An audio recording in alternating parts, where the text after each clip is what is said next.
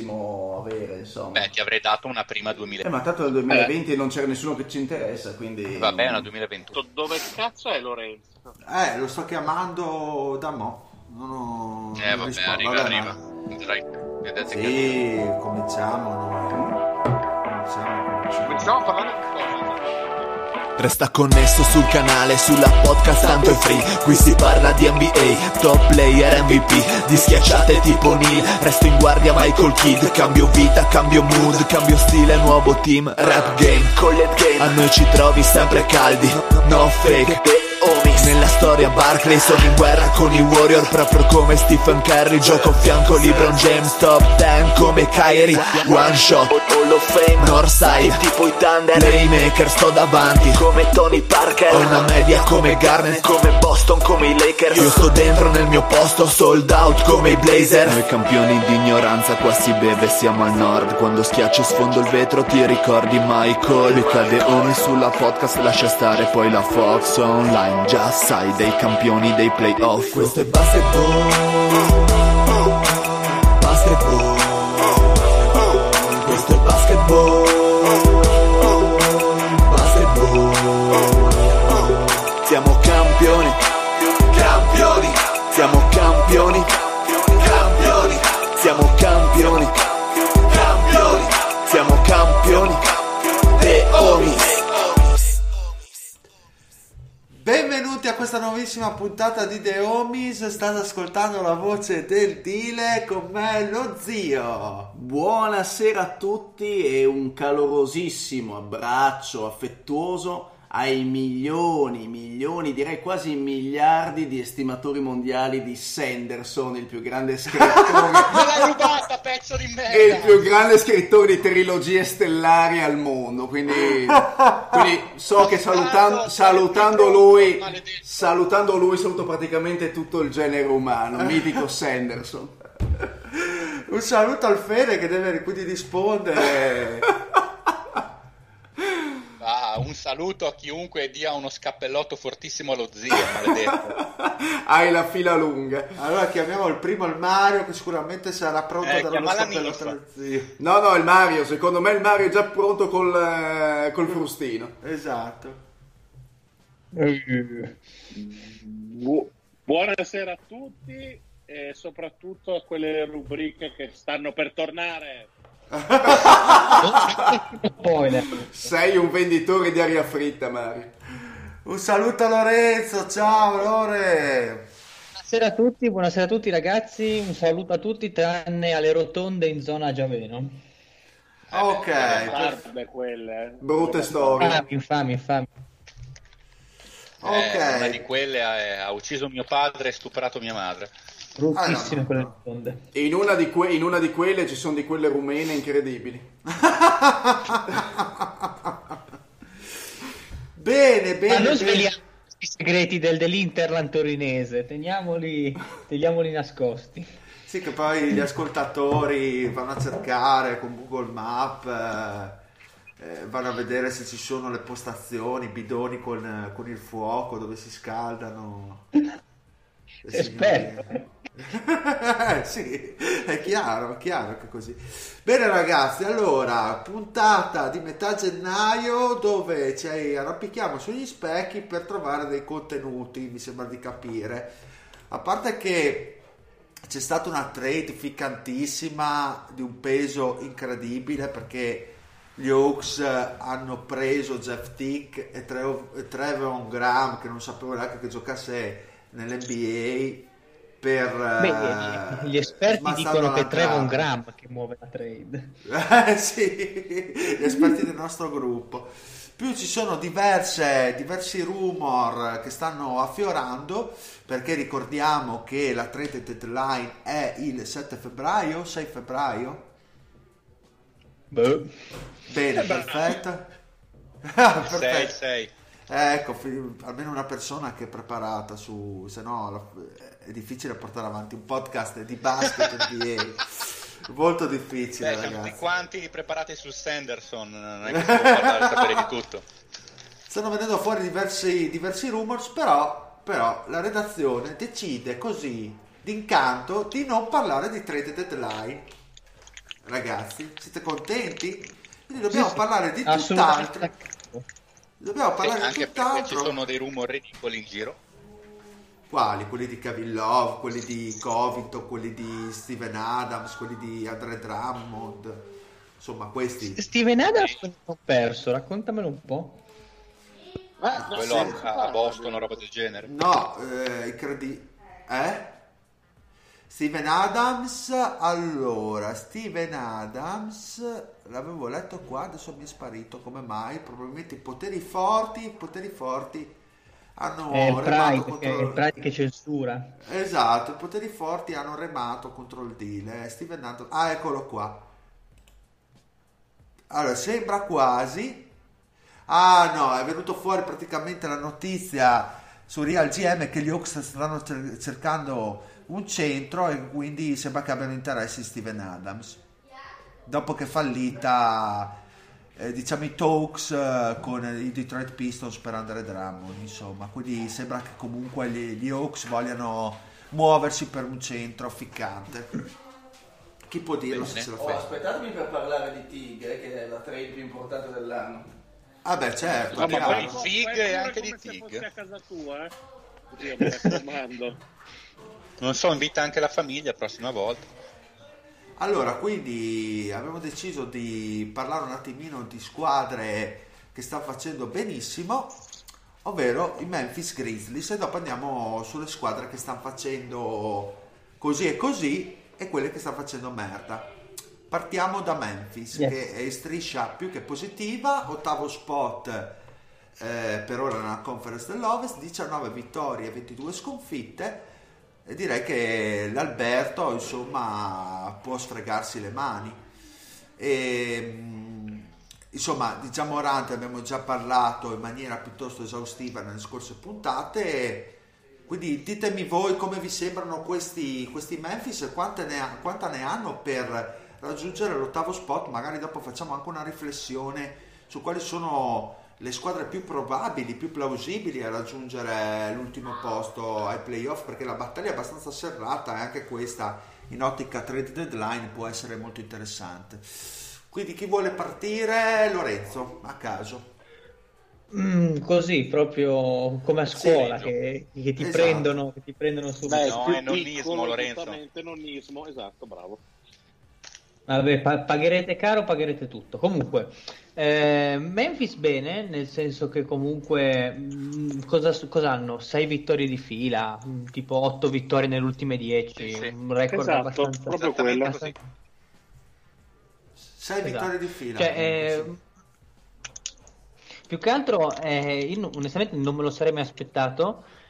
A quanto pare, ma anche a livello proprio di quintetto, le cose sembrano funzionare, perché hanno un ottimo spacing, cioè tutti, soprattutto i giocatori del quintetto base, stanno tirando con delle... Ma che cos'è sto sottofondo eh, che è fastidioso? È, è il Fede che sta mangiando i taralli. Ma no, sono ah, in muto mia, io. Sono in muto io, ragazzi. Non, non potevo Comunque. essere io. E allora il Mario Dai. che sta mangiando l'abbacchio, insomma. Eh. Sto mangiando taralli io, scusate. No, sullo spacing tra l'altro concordo, e io direi che Ja Morant e Jaren Jackson si sono no, trovati di più. Madonna, ver- veramente, veramente più che altro Jaren Jackson sta in sordina, eh, perché non ne sento parlare, anche girando il mondo del Twitter così in generale nessuno ne parla, però sta facendo una stagione veramente solidissima per prestazioni, per continuità e proprio a livello di tiro, che comunque non è che fosse una delle sue caratteristiche principali Quando, quando è uscito dal college. Invece ha messo un tiro molto affidabile anche da tre punti. Adesso stavo prendendo proprio le sue statistiche, sta tirando eh, il quarantuno sì. eh, quarantuno per cento, sei virgola trentatré con sei mm, esattamente, cioè nel senso tanto, sì. cioè, non, non è pizza e fichi, è una roba, è una roba di un certo livello, è già un campione statistico significativo. Io onestamente non ero neanche troppo convinto sul coach, mi sembrava un, un traghettatore, il tipo il classico tipo che, che metti lì per il cercare pupazzo. di far andare avanti il pallone e per poi magari puntare quando il roster avrebbe avuto un certo, un certo tipo di conformazione su un nome di un certo tipo. Però il signor Jenkins comunque mi sembra che sui due lati del campo stia facendo delle cose abbastanza interessanti. Rimane un problema comunque. Questi comunque sono molto giovani, a parte Crowder che è il veterano e, e Valanciunas. Rimane da, da dire, cioè la seconda parte del tuo pensiero, Dile, quanto durerà questa favola? Cioè è un periodo che le inzeccano tutte queste due settimane in cui gli sta entrando tutto, in cui comunque offensivamente se la passano molto bene, eh, riescono a trovare delle soluzioni che gli permettono di fare tutte queste vittorie, e poi magari a febbraio abbiamo che fanno dieci sconfitte di fila, per dire, non glielo auguro, però comunque può capitare in questo Ovest, e ritornano comunque nella mediocrità. Non si riesce a capire quali sono forse i veri Memphis Grizzlies, perché a inizio stagione comunque era abbastanza mestizia, cioè tutta una serie di sconfitte anche piuttosto pesanti, delle vittorie risicate per pochi punti o per delle situazioni di culo, dei buzzer beater, delle eh, vinte proprio l'ultimo secondo. E invece col duemilaventi, col nuovo anno, delle vittorie di un certo tipo di spessore, anche con squadre abbastanza blasonate, tra cui la vittoria sui Clippers è stata qualcosa di clamoroso, è andato centoquaranta punti ai Clippers così come se fosse niente, e... nonché la vittoria contro Houston pochi giorni fa. Quella non l'ho vista, quindi se vuoi poi magari ci puoi, ci puoi raccontare. Eh, io l'ho però... vista, ho ampiamente bestemmiato, ma era nell'ordine delle cose. Eh, eh figurati, cioè appunto, quindi vittorie con avversari che non sono stati gli ultimi arrivati. Mm, vi ributto a voi questa domanda: è una situazione legata a due settimane di gloria o possono, diciamo, sostenerla per la seconda parte di stagione? Io onestamente, ripeto, non me ne vogliano i pochi, credo, tifosi di Memphis, credo che sia una, una sorta di incrocio degli astri che gli ha permesso di fare queste due settimane molto molto eh, qualitativamente buone, e credo che si normalizzeranno, perché non, secondo me non sono questi i Memphis Grizzlies, magari saranno questi tra tre anni in cui Ja Morant diventa un top venti, Jaren Jackson diventa il nuovo Garnett, eh, così proprio sparando le grosse, allora sì, ma al momento non vedo... No, no, no, la verità sta nel mezzo, secondo eh. me. Cioè, nel senso che secondo me non fanno cagare come... Non credo che arriveranno a fare completamente schifo, perché comunque il talento ce l'hanno e comunque tirano bene, il fatto che tirino bene non è un caso. Perché no, tutta la stagione tirano bene. Si sì, costruiscono bei si tiri e tutti tiri. tirano bene. Mm. Sicuramente sì. Da quando è tornato Ja Morant dopo le, eh, quel paio di settimane, quello che è, che è stato fermo per il problema alla schiena, sono... rinati. Però secondo me Ja Morant è forte adesso e ha dimostrato di essere forte contro chiunque, e uno di quelli, senza voler scomodare il Doncic dell'anno scorso, ci mancherebbe, ma quello è un rookie che sposta nell'N B A dal giorno uno, e l'ha dimostrato sostanzialmente dal giorno uno.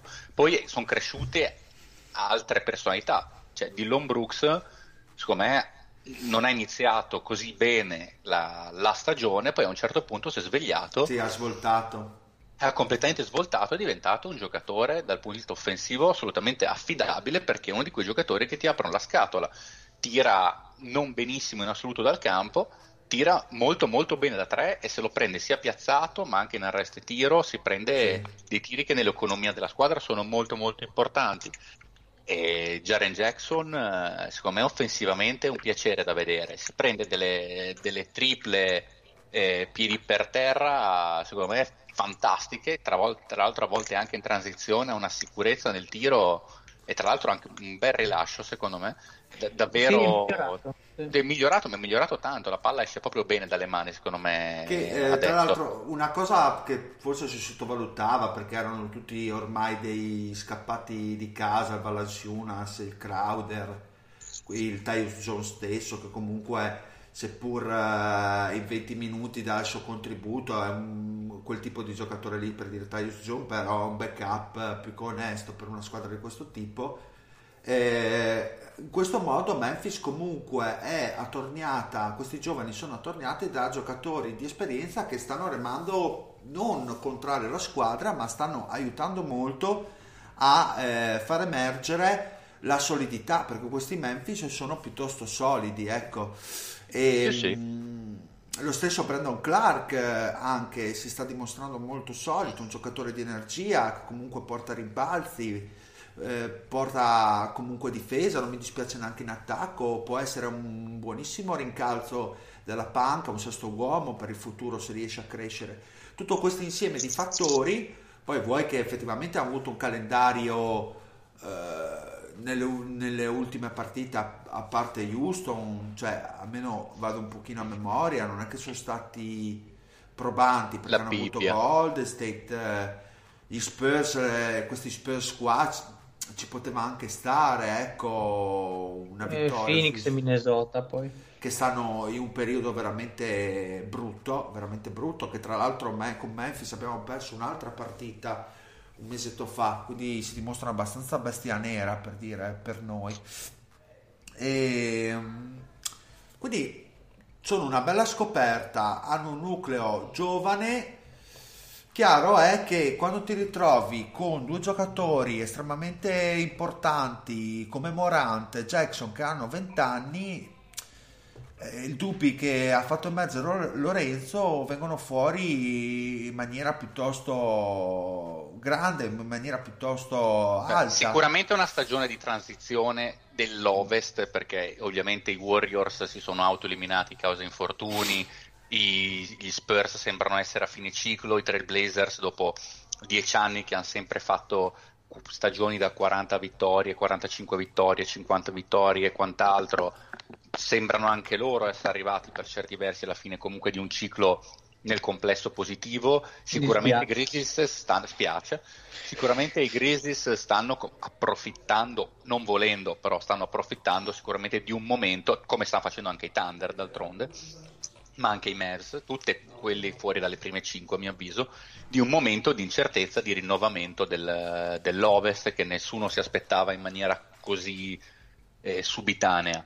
Resta il fatto che comunque questi qui hanno dei buoni veterani e poi sono attorniati da talento che è efficace, sì, che ed efficiente già da adesso. Questo impasse di, dell'Ovest, di queste squadre che hai appena citato, sta portando ad avere una, una sfida diretta all'ottavo posto dei playoff che sta arriva, arrivando praticamente Eh, sino alla penultima posizione, perché Sacramento, New Orleans, Minnesota, Phoenix, sì, sì, sono tutti nel giro di tre partite, sono tutti, sono tutte lì, quindi eh, in un certo qual senso sembra quasi un ballo della povertà delle Cenerentole.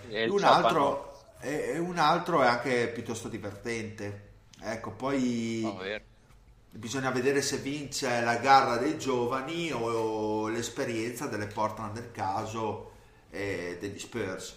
Voi se dovreste, dovreste fare una uh, scommessa su quale squadra possa arrivare all'ottavo posto, chi, chi mettereste? San Antonio a occhi chiusi, ma anche no, se per fa, fa, facciamo settimo ottavo. È difficile scommettere contro due volete, squadre volete, volete che facciamo da Sacramento in su e facciamo una percentuale di ma redazione. Se sai cosa ti dico, Dile, vanno i Pelicans, ecco, è arrivato eh, adesso arriva che... Zion e... eh, eh, sì, arriva Zion, arriva lo zio e scatta la festa, la festa, scatta la festa. L'esordio, sì, l'esordio di Zion è la prossima settimana, il ventidue settimana, gennaio, il ventidue se non sbaglio, sì, il ventidue gennaio. L'avete finito? No, comunque dicevo, Dile, che è difficile che due squadre così esperte eh, si facciano finocchiare. Da... Io sono d'accordo con Lorenzo sulla questione di Memphis e della gioventù, eh, però eh, chi è che mangia ancora Taralli? Che cazzo? Innocente. No, no, però facciamo un giochino. No, no, allora... Io non percepisco. Facciamo un giochino. Allora, partiamo da Sacramento, cosa sta andando male per non riuscire ad arrivare ai playoff, cosa tutto potrebbe andare bene per riuscire ad arrivare. Vai Mario, e mi dai anche la percentuale di in and out. Allora, cosa sta andando male? Eh, direi che questa stagione, a parte quelle due settimane in cui sembravamo aver ripreso un attimo il controllo della situazione, eh, siamo molto altalenanti, per non dire disastrosi, e giocata di merda, scorso, l'ombra dell'anno scorso. Non si corre più perché il coach ha deciso che per migliorare migliorare un po' i numeri difensivi bisognava uh, abbassare il pace, non si esegue portato, più nessun gioco, ha portato eh, ovviamente noi la, la, tre quarti dei nostri giochi erano la transizione l'anno scorso, quindi è normale che siamo anche disabituati a, a, in attacco a giocare. Quindi questa cosa del pace ha portato a segnare di meno, ma eh, nel contempo la difesa eh, diciamo che fa acqua da tutte le parti, quindi l'equazione di Walton non è andata proprio secondo i piani. Uh, la cosa positiva è, dopo qualche partita di rodaggio, direi che, che Fox è tornato in discreta forma e che, e che sta facendo rivedere quei progressi che ci si aspettava da lui, bloccati dall'infortunio. Eh, le prime partite dopo il rientro, che hanno coinciso con l'inizio della discesa, mi aveva un po' preoccupato. Eh, almeno lui a livello proprio personale non mi sta deludendo, è proprio il gioco corale che manca, l'unità di squadra, e non sono per niente positivo. Sarei molto molto stupito se riuscissimo a, a entrare nelle prime otto, ma... E quindi cosa deve andare bene ai Kings per riuscire a arrivare ai playoff? Una quadra pazzesca. Esonerare Walton? Esatto. Esonerare Walton e tornare a correre, cioè, sostanzialmente il tuo uomo franchigia è il giocatore più veloce dell'N B A, che dà il meglio di sé in transizione o in semitransizione, accoppiato con un lungo dinamico come Bagley, e secondo me è veramente come avere una Ferrari e, e, e arrivare fino alla seconda. Un po' peccato, no? Poi, il, il discorso contrario di, di Memphis, praticamente Sacramento dovrebbe gio- dovrebbero giocare più come Memphis, invece sta giocando immobili come poche cose. Che tra l'altro non ho visto neanche il vostro gioco primario, quale però a me sono sembrati tanti isolamenti di Fox, di Hild, e, e finita in gloria. Ma sai, ti ho detto, l'anno scorso poi il flusso veniva, veniva da questo, da questo pace alto, anche comunque gli attacchi poi a metà campo ne risentivano, perché è chiaro che quando prendi un certo ritmo partita, eh, anche gli, attac- gli attacchi tra virgolette più statici eh, sono dentro una, un'idea di gioco più, più continua, più diciamo così, più seguendo appunto il... il, il flow della partita. È, è facilissimo andare fuori ritmo per una squadra così, e purtroppo quest'anno ci è capitato troppe volte. Poi non vinciamo una partita in volata neanche per sbaglio, penso che l'ultima sia stata quella contro Boston due mesi fa o giù di lì, e veramente punto a punto le stiamo perdendo tutte. Bene, quindi percentuale di in and out? Beh, cinque per cento, dieci, to esagero. Ok, New Orleans. Belli belli. Vai, New Orleans è, come dicevo nel... Eh, mi piace la, il piccolo nel senso che mai visti giocare. No, no, no, sono, sono io che avevo un po' di rantego, come si dice a Spezia, quindi mi sono un attimo schiarito la gola. Nulla di, nulla di maligno, onestamente. No, eh, New Orleans, come dicevo, anche lì stanno in un periodo molto buono, soprattutto a livello di percentuali. Cioè Lonzo, dicevo, sta avendo una, una, una striscia di dieci partite in cui vede, vede una vasca da bagno, e anche loro hanno, mi sembra, che ne so, quattro sconfitte nelle ultime quindici partite, quindi sembrano abbastanza, sembrano abbastanza gasati, abbastanza, abbastanza lanciati, ecco. Ingram, boh, nel senso... Eh, un giocatore che sembra non avere le pressioni che aveva Los Angeles, per cui, cioè, perché New Orleans è ai confini dell'impero, chi se lo caga, però comunque sta, sta mettendo su dei numeri anche a livello di fantabasket molto molto interessanti, e... ecco, esatto, e... forse Holiday, che a predicare nel deserto sta passando un po' in sottotono, però non sta facendo una bruttissima stagione, però magari l'Holiday di cui si parlava gli anni scorsi era un pochino più incensato. Per adesso va bene. Il giocatore più adatto a squadre tra le quaranta e le cinquanta vittorie, sicuramente. Alcune Assolut- che assolutamente. Comunque, io onestamente, a meno che Zion non arrivi proprio un vecchio decrepito con le ginocchia di cartapesta, comunque qualsiasi cosa è un upgrade a questo roster. Quindi mi sbilancio, penso che possano soltanto salire con l'entrata di Zion. Non penso che gli vada inficiare tra virgolette quelli che sono degli equilibri tattici, anche perché devono utilizzarlo bene, secondo me. Devono uti- esatto. Io sarei interessatissimo a vedere, non dico tanto, quindici minuti a partita, eh, Zion da cinque in grande a quattro. Esatto, io proprio lì volevo arrivare, cioè nel senso, secondo me non devono farlo diventare un Draymond Green, cioè non gli devono dare palla in mano, ma lo devono far giocare off the ball, lo devono far bloccare, lo devi far rollare a canestro, facendogli tagliare sca- come non ci fosse un domani. Esatto, cioè lo devi mettere nelle condizioni in cui sia difficile da marcare, non, gli, non lo devi fare fermare nel flusso dell'attacco, cioè non lo devi far attaccare palla in mano, per dire.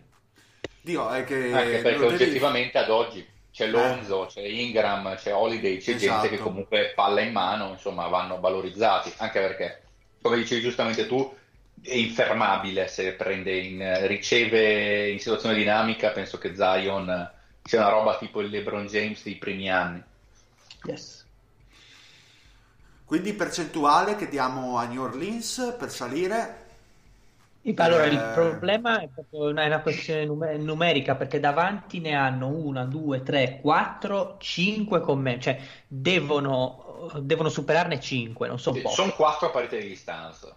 Sono quattro, esatto, però le devono perdere in cinque, quindi alla fine diventano venti, facendo un po' di sofismi. Mm-hmm. Eh, Tom, io onestamente anche un trentacinque per cento, a me onest- io sono abbastanza positivo, prima non lo dicevo così tanto per trollare, era più un troll che aveva un fondo di verità, cioè a me non dispiacciono. Io dico venticinque, comunque mi sembra eh, ci sta. un po'. Mi sono ci conservativo, me ne rendo davanti. conto. Tra l'altro per quelle davanti, come dicevo prima, secondo me ci sono altre favorite. È che fino a quando non si sa che impatto possa avere Zion su questo roster è anche difficile fare delle previsioni sensate,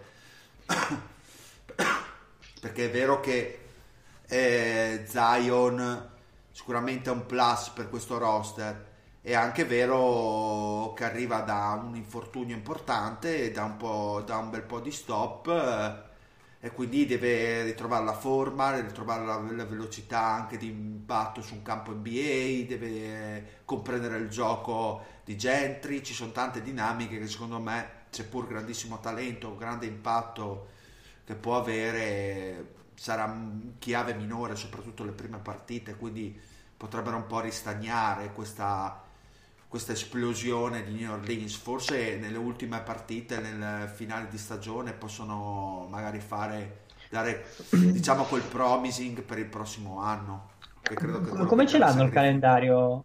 Ce l'hai sotto mano il calendario dell'ultimo mesetto? Vediamo un po'. Okay. Lakers, Minnesota, Dallas, Miami, Minnesota, Sacramento, Utah, Clippers, Atlanta, San... Sì, mi sembra un calendario nella media, cioè hanno partite abbastanza facili. No, oddio, l'ultima parte di stagione è fattibile, perché hanno tutte le, le hanno un viaggio ad est con tutte le schifezze, quindi New York, Atlanta, Washington, Orlando, quindi potrebbero anche dare il colpo di reni alla fine. Sì, secondo me la vedo in quest'ottica qua, ecco, per, per i Pelicans, onestamente, sono su queste corde. Quindi andiamo con sì. ah, eh, scusa un attimo, domanda, ma lo zero? Lo zero qua davanti a me. Ah, eh, se lo sentivo taci. Sì, oggi sono, oggi sono fiapo, quindi vi lascio parlare, mi, mi, mi metto nel, in un angolino e ascolto i vostri... Eh, tanto è arrivato il tuo momento, zio. Ah, stile Mar- così... Zio, stile maroccano. Stile maroccano, esatto, esatto. Intanto è arrivato il tuo turno, zio, per Minnesota, che ha fatto anche la grandissima trade, quindi anche un commento a caldo di questa cessione di Jeff Teague per avere il grande Crabbe per portare. No, in realtà non solo Teague, ma anche Trevor Graham. È un, è un giocatore un, che può spostare. Beh, un giocatore che si è fatto insomma anche i suoi, le sue partite da titolare, quindi insomma ha detto tutto sulla qualità. E in realtà uno scambio che non porta assolutamente nulla. Mi piace questo incipit. Eh no, eh, scambiano Tighe. Che ricchezza che... di contenuti. Eh cazzo, scambiano, scambiano Tighe è un morto, cioè scambiano Tighe in scadenza è un morto in cambio di un altro morto in scadenza, e quindi cambiando l'ordine dei fattori per proprietà commutativa il risultato non cambia. Cioè, Eh, nel senso che non, non sposta assolutamente niente, una trade totalmente inutile, e, Poi boh, la squadra in realtà gioca da quindici partite senza Towns, dovrebbe rientrare a breve per un problema al ginocchio. E... è una squadra che insomma in questo momento io darei, fra quelle che abbiamo nominato, forse è la, è la peggio messa attualmente senza Towns, nel senso che New Orleans comunque eh, ha dimostrato di essere cresciuta da inizio stagione. Minnesota continua invece a, a giocare esattamente nella stessa identica maniera, male. Ed è, male ed è una squadra che purtroppo, per quanto veramente possono cambiare i fattori in campo, se non acquista una mentalità vincente continuerà a navigare con tutti i buoni giocatori che puoi, puoi mettergli vicino, continuerà a navigare secondo me nella mediocrità più assoluta. È una squadra che non è, è incapace di inanellare strisce positive, è una squadra che non ha, non ha grinta, non c'ha voglia, gioca, gioca, sembra giocare così tanto per, perché deve entrare in campo. E non, non ci sono note sinceramente particolarmente positive, eh, nemmeno alcune prestazioni isolate di Calver possono far gridare sinceramente a, al miracolo, al miracolo, o anche molto meno di un miracolo. Ma giustamente facevo una domanda nel gruppo Telegram, zio, chi porta palla a Minnesota? Nessuno, Napier. Il Sciabazzo è l'unico attualmente, perché per quanto non lo sappia fare, quantomeno la palla la muove, e, e quindi continueranno come le ultime partite, quindi a farlo partire da, da starter, eh, palla in mano a Sciabazzo e pregare il Signore Dio.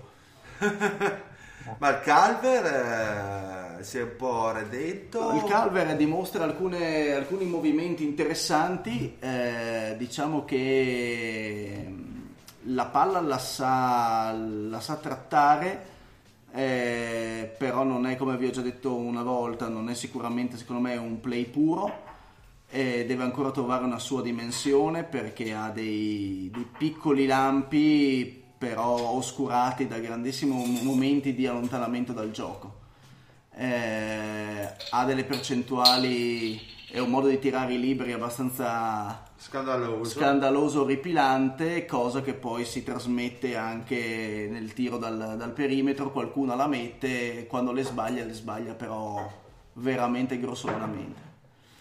Quindi percentuale molto bassa, li vedi? Ma secondo me molto eh, più bassa, ovviamente molto più bassa dei, dei Pelicans, li metterei sulla falsa riga di, dei Kings in questo momento.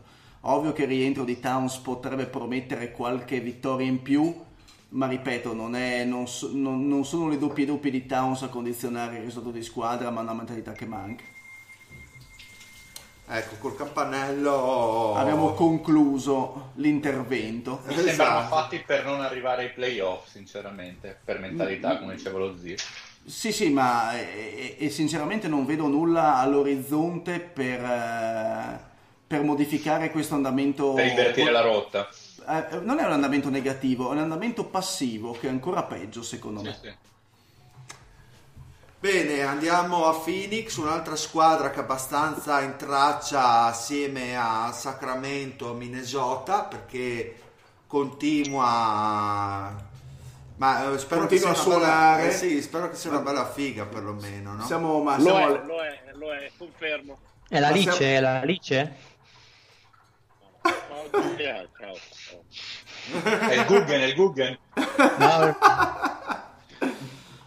Ma io pensavo che il Mario fosse al lavoro, tipo nella reception del, del no, no. De...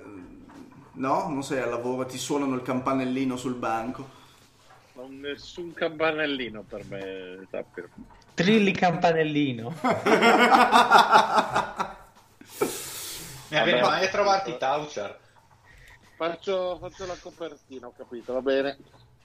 Ok, bravo. Merro il Mario campanellino potrebbe uccidermi nel sonno.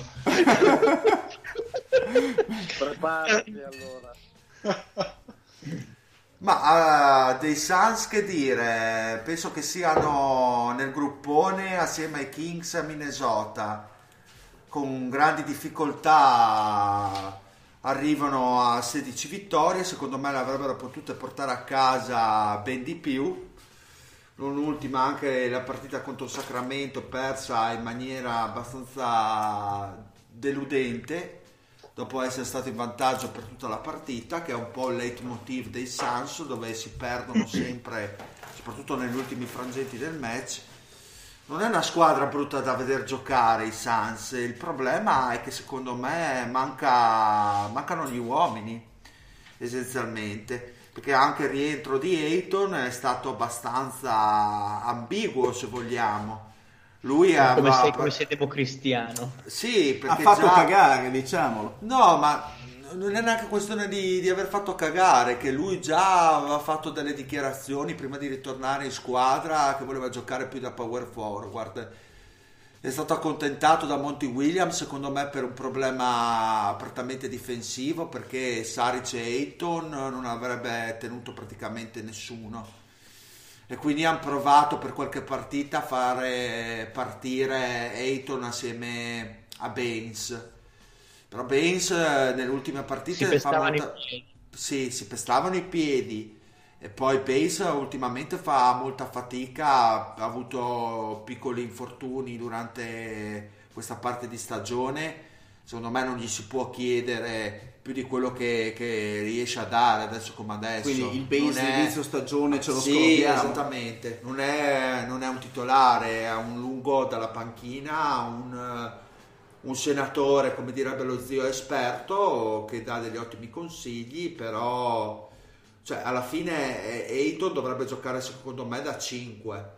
Il problema di quel giocatore è che da queste prime partite che ho potuto vedere dopo la sua sospensione non si capisce ancora cosa vuole fare da grande, che tipo di centro vuole essere. Un centro moderno dinamico che sta fuori dalla linea da tre, un centro eh, un po' alla vecchia maniera che vive più dalla media e sotto attaccando il ferro. Secondo me è più delle corde questa, la seconda parte, più che il centro dinamico moderno alla Towns, per fare Un, uh, un paragone. Deve più concentrarsi sul lato difensivo, diventare un intimidatore eh, del pitturato e non essere troppo legato al tiro dalla media a spallacanestro, perché ne fa molti ma non sempre si prende dei tiri eh, corretti. Deve ancora crescere molto, il talento c'è, però serve comprensione, serve maturità per dare un boost alla squadra, che per ora secondo me non c'è, o se c'è parzialmente. Per quello è stato anche fatto partire dalla panchina, probabilmente non è eh, fisicamente ancora al top, lo vedo un po' ancora un po' immobile, ecco, se vogliamo. Poi ripeto, anche la scorsa notte perdere contro Atlanta fuori casa, contro una squadra che è eh, difficoltà nera, mi ha dato molto da pensare. C'è un Booker che predica nel deserto, c'è un Ubra che fa il pazzo eh, che si sta dimostrando un titolare efficace, però basta che manca Rubio e la frittata è fatta. E poi sono corti, perché dalla panchina abbiamo della gente improponibile, soprattutto nel reparto guardie, quindi presumo che si possano muovere, ma anche dipende cosa c'è sul mercato e il prezzo che ti viene richiesto. Kaminsky tra l'altro è fuori andando? Per il fortunio. Come sta andando il, il vostro rookie? Allora Johnson, il, ve- il vecchiaccio secondo, allora il vecchiaccio ha alternato partite molto buone a partite prettamente inutili. È il tipico rincalzo dalla panchina con un ottimo tiro, e sta tirando con eh, a ridosso del quaranta per cento, comunque la meccanica è ottima, secondo me su questi punti di vista può crescere, però dal punto di vista difensivo le ombre che si erano delineate già in serie di draft eh, ci sono tutte. È il tipico uomo che metti lì allo spot up, catch and shoot, te le mette sempre comunque, però non è un giocatore secondo me imprescindibile, ecco, quello che ti fa delle buone prestazioni ma poco altro. Il problema è che veramente di guardie ne abbiamo veramente poche. Javon Carter ha fatto quattro partite buone, poi è sparito dai radar. Okopo, il ventiduenne Okopo fa molta fatica a stare in campo N B A. Eh, Tyler Johnson, anche lo stesso, non ho capito cosa gli è successo quest'anno. Eh, Ty Jerome, cioè, male. Che aveva cominciato bene, cioè, cioè, sì, no, però aveva la, fatto un paio di davano tanti minuti inizio stagione. Poi no, lui... gli ha dato. Allora, lui è stato infortunato, poi ha fatto qualche partita i primi di dicembre. Vado a memoria, eh, magari mi sbaglio. Poi è sparito completamente dai radar perché effettivamente non uh, tirava, tirava male, non, non stava dando nessun contributo. Serve per una squadra che ha delle velleità di raggiungere i playoff, serve una panchina un po' più profonda, degli uomini su cui eh, comunque affidarsi. Bridge, anche lui a corrente alternata molto, delle partite bene, delle partite che non capisci beh, se... Se, se può stare in campo o meno. Šarić molto bene prima del rientro di Ayton, dopo grandissime difficoltà con Ayton, dopo non ha giocato certe partite, e Šarić secondo me è quel tipo di giocatore che lo devi mettere lì, dargli fiducia e sperare che vada tutto bene, però io non lo, non lo vedo come una power forward del futuro per i Suns. Quindi capite che ci sono una serie di dinamiche che li portano effettivamente a avere sedici partite. Secondo me dovreste rifirmare firmare per tre anni Sanderson e eh porterebbe sì, esatto. alla vittoria il buon Sanderson. Trilogia. Esatto. Titolo in trilogia. Ma so, so, solo un triennale, zio, come sei tirchio. Eh, Sanderson però un triennale bello ciccione, eh? Perché Sanderson male. Vabbè, ma poi c'è, c'è la quadrilogia dopo la trilogia. Hai ragione, scusa, no. se non sono stato preciso. Comunque, finendo il discorso, non li vedo bene, ecco, non li vedo bene. Percentuali, eh, guarda, solo perché e sono positivo molto... di natura. Dimmi. No, no, no, vai, ti faccio finire, scusa. Solo perché sono positivo di natura, se c'è qualche movimento di mercato, un trenta per cento potrei anche darglieli. Perché il talento secondo me c'è, ma eh, comunque non sono, non sono una brutta squadra, eh, perché comunque giocano bene, soprattutto in attacco è fluido, sono la terza squadra per assist in Lega, hanno delle statistiche importanti anche come percentuale dal tiro libero, e c'è stata anche una parte di stagione dove se ne prendevano parecchie. Il problema è, come si diceva a inizio stagione nelle preview, che poi siamo stati sbugiardati proprio il primo mese, difesa, e poi sono venuto fu- è venuto fuori il problema rotazioni con Ayton.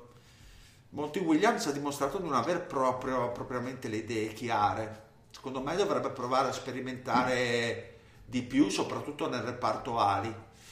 Allora e... per la cronaca Per la cronaca, quelli di cinquecentotrentotto che sviluppano i modelli su previsioni eccetera eccetera, gli danno il tre per cento di fare i playoff. Ok, perfetto. Quindi... Io avrei detto il cinque per cento e pensavo di essere stronzo. Però per esempio ai Pelicans danno il quaranta per cento invece. Da nerchia. Ah, beh, beh, ma sinceramente un cinque per cento mh, lo, vedo, lo vedo bassino, nel senso che comunque condivido quando il Dile dice che il talento... Ah, eh, lui ha ragione, però mi dà lo stesse vibes adesso, sì, e che mi dà un po' Minnesota. Sì, altamente. Che, mi, che Minnesota è ancora più passiva, però fila è più confu- più, fila Phoenix è più confusionaria. Sì, è vero. Mm. Io gli avrei dato un, un dieci per cento sulla fiducia. Ripeto, eh, dirò, se avessero avuto meno problemi di infortuni, esatto, bravo, per, sì. arrivare, per arrivare a livello però con ottica playoff quest'anno, quindi non lungo periodo, quest'anno sarebbero stati quasi meglio senza Ayton, perché adesso essendo bravo. tornato, ovviamente non puoi non cercare di sviluppare il tuo talento migliore, però giocano in maniera che non è naturale, cioè, tra l'altro Šarić è sparito da quando è tornato Ayton, però che le... stava facendo mirabilie, sì. però no, dicevo comunque non... anche prima di, dell'arrivo del ritorno di Ayton perdevano partite, Ma poi è vero che cosa è stato, c'è stato Baynes e Rubio fuori un esatto. po' alternati. Secondo me forse Rubio, quello ha rotto un po' la, la chimica. Rubio è uscito nel momento migliore della squadra e da quel momento non hanno più ritrovato secondo me un, un equilibrio di squadra. Però credo il, il messaggio importante che è emerso anche dall'ultima partita contro Atlanta è che se non c'è Rubio, se non metti vicino a Booker o a questa squadra, mettiamo caso che tu dici che Booker, Ubre e Ayton siano i tuoi pilastri fondamentali, se non metti vicino un, un play alla Rubio che sappia gestire palla e difendere, perché è un problema grosso la difesa per questo roster così com'è ora come ora, non te la cavi e hai bisogno di una power forward che possa fare da collante, se no come faceva Šarić, ecco. Quindi vabbè, credo che abbiamo detto tutto, vedremo. eh, Portland ragazzi, diciotto ventiquattro, dicevamo tra le pappabili anche qua. Prego, so roba, come... roba con Carmelo come fanno a non essere no no adesso ti prendi le tue responsabilità e ci dici perché Portland non andrà ai playoff.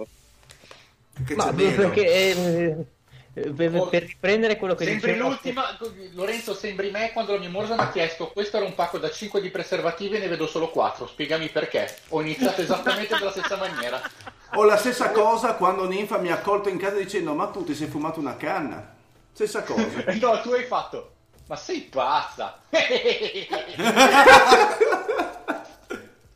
Comunque la scusa doveva essere: sono andata a fare i palloncini per i bambini dell'ospedale. Vabbè, certo. Sì, e poi una per ringraziarti ti ha fatto un bocchino ah. col guanto, come siamo, tra l'altro, come siamo prosaici. eh, Portland, per riprendere quello che dicevo la scorsa settimana, secondo, allora mh, e mh, riprendere anche quello che dicevamo in preview, secondo me stanno mancando le due grandi stelle, perché Lillard e McCollum onestamente non stanno facendo una stagione Eh, che rispecchia quelle che, quello che è il loro reale valore e quello che è stato, quelle che sono state le stagioni, le ultime tre stagioni, perché Lillard lo vedo abbastanza, non dico in confusione, però comunque sta facendo grande fatica al tiro secondo me, eh, non tanto per efficienza quanto per scelte, cioè l'ho visti giocare qualche volta in quest'ultimo periodo, non così tanto, però vedo sempre delle conclusioni un po' quasi scazzate, come per dire me ne devo prendere la responsabilità, però non sempre, non sempre vanno a buon fine. McCollum corrente alternata, ovviamente non stiamo parlando di un, di un top dieci, di un top quindici, però comunque un giocatore che da secondo violino funziona molto bene, però in questo caso non sta dando quel, quel boost in più alla squadra. È chiaro che se vengono a mancare questi due hai un Whiteside che ormai fa schifo, anche se in contract year onestamente non serve assolutamente a niente in questa N B A moderna, perché non ha quella capacità magari di andarti a difendere i cambi sul perimetro. No, quello no. Offensivamente, esatto, offensivamente limitatissimo, il classico Baobab che sta lì in area, una volta che lo sai ci giri intorno.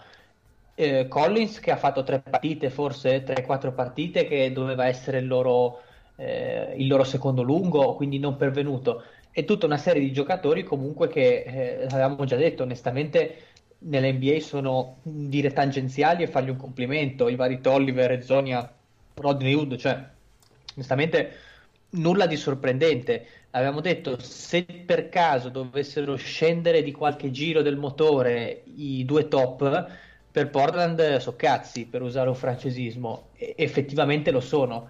Quindi a meno che Lillard non ti sforni una, una stagione post All-Star Game veramente U F O ai livelli M V P, non penso che questi possano eh, mh, sedersi al tavolo delle pretendenti dei playoff, al netto dell'esperienza, che poi anche lì esperienza è data da Lillard e McCollum a voler ripetere questi discorsi. Gli altri non è che abbiano tutta questa, eh, tutto questo background a livello di lotta playoff. Anzi, non so, a parte Carmelo, vabbè, non so neanche eh, Whiteside. Sì, ma lui non... è bravo a perderle. Lui è bravissimo a perderle, sì, anche il Carmelo. È stato, quando è che è stato fatto giocatore eh, della settimana? Sì, che anche lì hanno fatto tutto, tutto, tutto un pippone quei bastardi di giornalisti americani. Carmelo è tornato, cioè giravano le foto col, non so se l'avete viste, col modulo di scuse a Carmelo Anthony, cioè lì. Eh, è vero, è vero, sì, le ho viste. Eh, cioè, and- andiamo... sì, tra l'altro il, il giocatore di settimana tipo con le statistiche più scarse di sempre, tipo, cioè avessi detto che aveva fatto ventotto di media. Esatto, tra l'altro, cioè eh, quindi boh, nel senso, gli ha risolto due o tre partite, perché ovviamente quando Carmelo ti fa il buzzer beater da nove metri, che poi lasciamo stare che sia al secondo quarto, però chi se ne frega, sirena buzzer beater, sono morto, ma lasciamo stare che sia il secondo quarto. Eh, se tu la sirena conta sempre uguale, eh, conta uguale. Per i giornalisti è clutchness. Comunque vabbè, lasciamo perdere. Se io vado al porto a tirare quando le navi partono, perché così tiro sulla sirena. Eh, tanto di più non fa, cioè nel senso è il suo gioco d'antan, un po' Ege, spalla canestro. Tra l'altro anche lì Eh, io l'ho visto andare a spallacanestro, non mi ricordo con chi era, contro Chris Paul, quindi obiettivamente spallata spallata Chris Paul si sposta e lui cade come un sacco di patate a terra, cioè queste ha tolto scene... la sedia come l'ultimo delle merde. Esatto, esatto, esatto, tutte queste scene molto divertenti. Quindi Portland, quello che c'è da dire è questo, anche parlando di Stotts Stotts l'abbiamo sempre elogiato per quello che era la costruzione offensiva del suo gioco, però se quei due non funzionano, e tra l'altro ti viene a toccare Nurkic, che era un tra virgolette fluidificante di quelli che erano i possessi offensivi, perché comunque dal gomito eh, aveva tanti possessi, aveva tante ricezioni, anche Stotts che è bravissimo senza dubbio non è che può fare miracoli. Vuoi Questa... sapere e infatti non le fa. Tra l'altro mi è caduta proprio sotto occhi una una line up di Portland e da novantatré minuti, quella con Carmelo Anthony, Whiteside, Lillard, McCollum e Wood, che ha un net rating di sette virgola due. Cosa cazzo è stato? Eh, lo zio ha aperto cioè, la... il ronco ha aperto. Esatto. Sembrava il ronco, cazzo. Ah, ma è ronco. Eh, esatto. Ha voluto festeggiare porco, questa bella notizia. Esatto, ha voluto festeggiare che Carmelo e Whiteside eh, portano eh, la miglior line up assieme a Wood, la miglior line up di Portland. Vabbè, rispetto, festeggerei anch'io. Quando le tre, per curiosità? sette virgola due. Ah, che una bazza, come direbbe il Fede. Vabbè, ah, una grandissima bazza. E quindi che percentuale diamo a Portland? Secondo me io non li do per spacciati, eh. Ah, non dire... diamo per morti questi Portland Blazers. Esatto. Perché? No, no, no, trentacinque. Allora, quaranta, i gli amici così di cinque tre otto, per dirlo in italiano, gli danno il trentadue per cento. Un po' altina, un po' altina forse. Ma con io un rec- non sono d'accordo trentotto, invece. trentotto quarantaquattro di record previsto. Ci sta un trentacinque, era quello che pensavo anch'io più o meno. Mm. Quindi i nostri amici danno favoritissimi gli Spurs a sto punto. Eh, eh, come fai a non... No, non no, che gli sei, al, al sei per cento sono gli Spurs. I favoritissimi, favoritissimi sono i Pelicans al quaranta per cento. Ma va là, questo è tutto per Zion. Questa è tutta pubblicità, in realtà... Al di là di tutto, io penso che eh, il fattore Popovic in questa corsa si farà sentire, e di Riffo, di Raffa, in qualche modo riusciranno anche loro a portare a casa l'ottavo, se non il settimo spot eh, a ovest. Anche se devo dire, un, cioè, questa stagione degli Spurs è di un'altalenante incredibile, sono... A me fanno, fanno riconoscibili, sì, no, sì, più sì. del solito, più, sì. più del solito. E mancano di talento che, che... vedremo nel post Oscar Game se si ripigliano un po', cioè se provano a svoltare. Comunque hanno abbiurato, eh, stanno tirando da tre anche tanto. Eh beh, anche perché ripeto, secondo me eh, non puoi basarti tutto su sul mid range nel duemilaventi e soprattutto le due stelle principali, diciamo così. Come direbbe uno che conosco io, non mi sembrano così ficcanti. Esatto, una grande persona. un bravo uomo. Eh, eh, voglio dire, se De Rosa e Aldridge devono tirare da tre K a cavallo, è ovvio che devi giocare dal mid range, se no da dove no, li, no, infatti, ti, dove no, no, li sì, peschi questi tiri, dai. C'è bisogno che al resto della combriccola faccia qualcosa di più. Eh, pensavo in una crescita soprattutto della batteria di esterni più, diciamo, più più sostanziosa, eh, un po' più piccante. Al di là, eh, vabbè, a lui, da lui non sapete che non mi aspettavo niente, però eh, al di là di Mills quest'anno hanno fatto veramente fatica tutti in quel backcourt. Ultimamente ha dato segnali di vita allo stesso Bellinelli, ma anche lui quest'anno, ecco, bene ma non benissimo con la mira, e in generale direi che è iniziata abbondantemente la fase la fase discendente della sua carriera N B A. Non me ne voglia né Regino, ma Ma no, che adesso va all'Olimpia a vincere l'Eurolega, dai, non ci preoccupiamo. Ma l'Olimpia, vabbè. No, a parte che non offendere Regino, quello vero. Non si tocca, non si non tocca. Si tocca la non la si buonanima. Tocca. Eh, esatto, cioè, scusate, cioè, il, chiaramente cioè, non è neanche una top tre delle persone più importanti di San Giovanni in Prestitero, il Chosen One. E perché tutto esatto.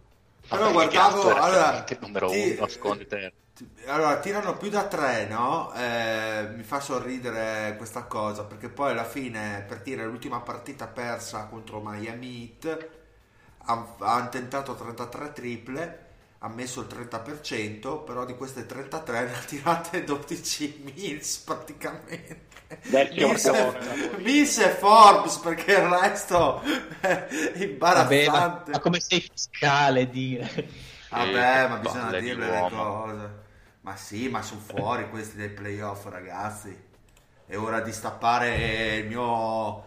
il mio spumante del milleottocento per festeggiare. Se vuoi ritorno a, a stappare come prima. Sì, stappare i culi dell'ottantatré. Io, io voglio un audio dedicato nel caso, se dovesse. Vabbè, sarà sì, sì. Avvisiamo subito che non potrà essere pubblicato. Ah, beh, e non sì. dei motivi che pensate voi, cari ascoltatori. Solo che ci o darà un sì. lauto compenso su Patreon, potrà avere le gioie di risentire questo quel messaggio vocale nel caso gli Spurs non dovessero andare ai playoff. Patreon tra l'altro che non abbiamo, quindi non lo sentiremo. Verrà, ver, verrà creato ad hoc.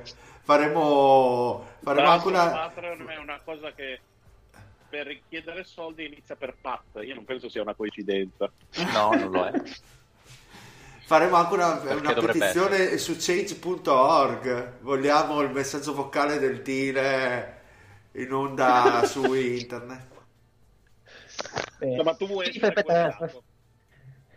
facendo un power ranking, power ranking per l'ottavo posto, come di redazione, come, come lo strutturiamo?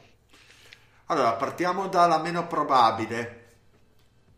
Minnesota. Quindi? A pari merito con i Kings, dai, sì, Minnesota Kings, mi sembra quella. Sì, esatto. Belle. Poi sopra i Suns, direi Suns. Sì. Sì, Suns. Sì. Fenocchi, okay. Poi io ci metterei Memphis. Mm. Io ci metto i Trail Blazers. No, tra d'anch'io. Ah, li avevo dimenticati, è vero, è vero, sì, guarda.